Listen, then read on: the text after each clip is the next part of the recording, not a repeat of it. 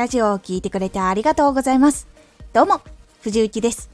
毎日8時、16時、19時に声優だった経験を活かして、初心者でも発信上級者になれる情報を発信しています。さて、今回は、自宅収録の環境音を減らすコツ。自宅収録ではいろんな環境音があります。自分で可能な限り消したり避けることで軽減することができます。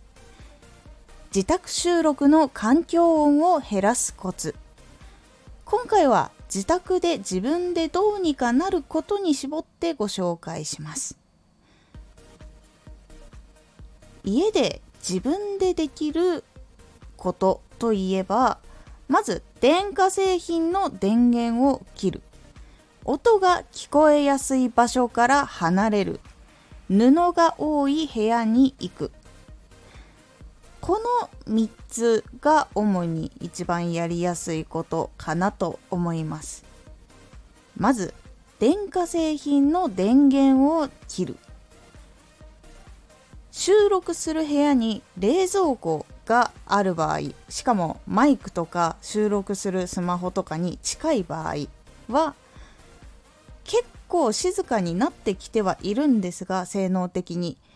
でも声を収録する時の静かな部屋の中ではやはり音として目立ってしまうので収録の部屋に冷蔵庫がある人は収録の時だけ根元から電源を切るようにしましょう。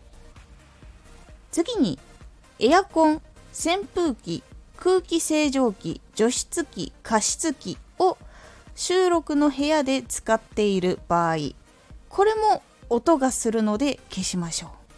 弱くつけても音が入るのでこればかりはもう電源を切るしかありません。家電は結構音が出やすいです。そしてマイクの性能が良くなればなるほど音を拾ってしまうので電源を切って静かにするようにしましょう。次。音が聞こえやすい場所から離れる。部屋の中で外から音や生活音が聞こえやすい場所からは離れて収録してください。道路に面したお家の場合とかは窓側とかトラックが通ったりバスが通る時にもかなり音が鳴ります。サイレンなども鳴ったりすると結構入ってしまうので窓辺で収録する人は音がよく聞こえる場所かどうか確認するようにしましょう。子供の声とか人の声とか車の音とかが結構聞こえるのであれば窓辺で収録するのはやめた方がいいです。他にも家の中で家族の生活音が聞こえやすい場所は離れるようにしましょう。隣の部屋と面している壁とかあとはドア側。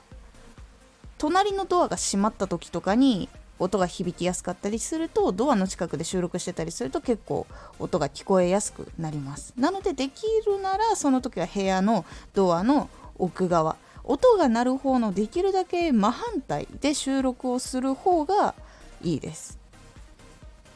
そうすることで結構音が聞こえにくくなります。そして最後布が多い部屋に行く。もしも服をしまったりタオルをしまったり布団をしまったりするクローゼットがある場合はその中に入ることで結構音を吸ってくれます。布っていうのは結構音を吸ってくれるので外の音も聞こえにくくなって自分の声も外に出にくくなります。ですが完全に防音室みたいなほどの効果はないので一時しのぎにしかなりません。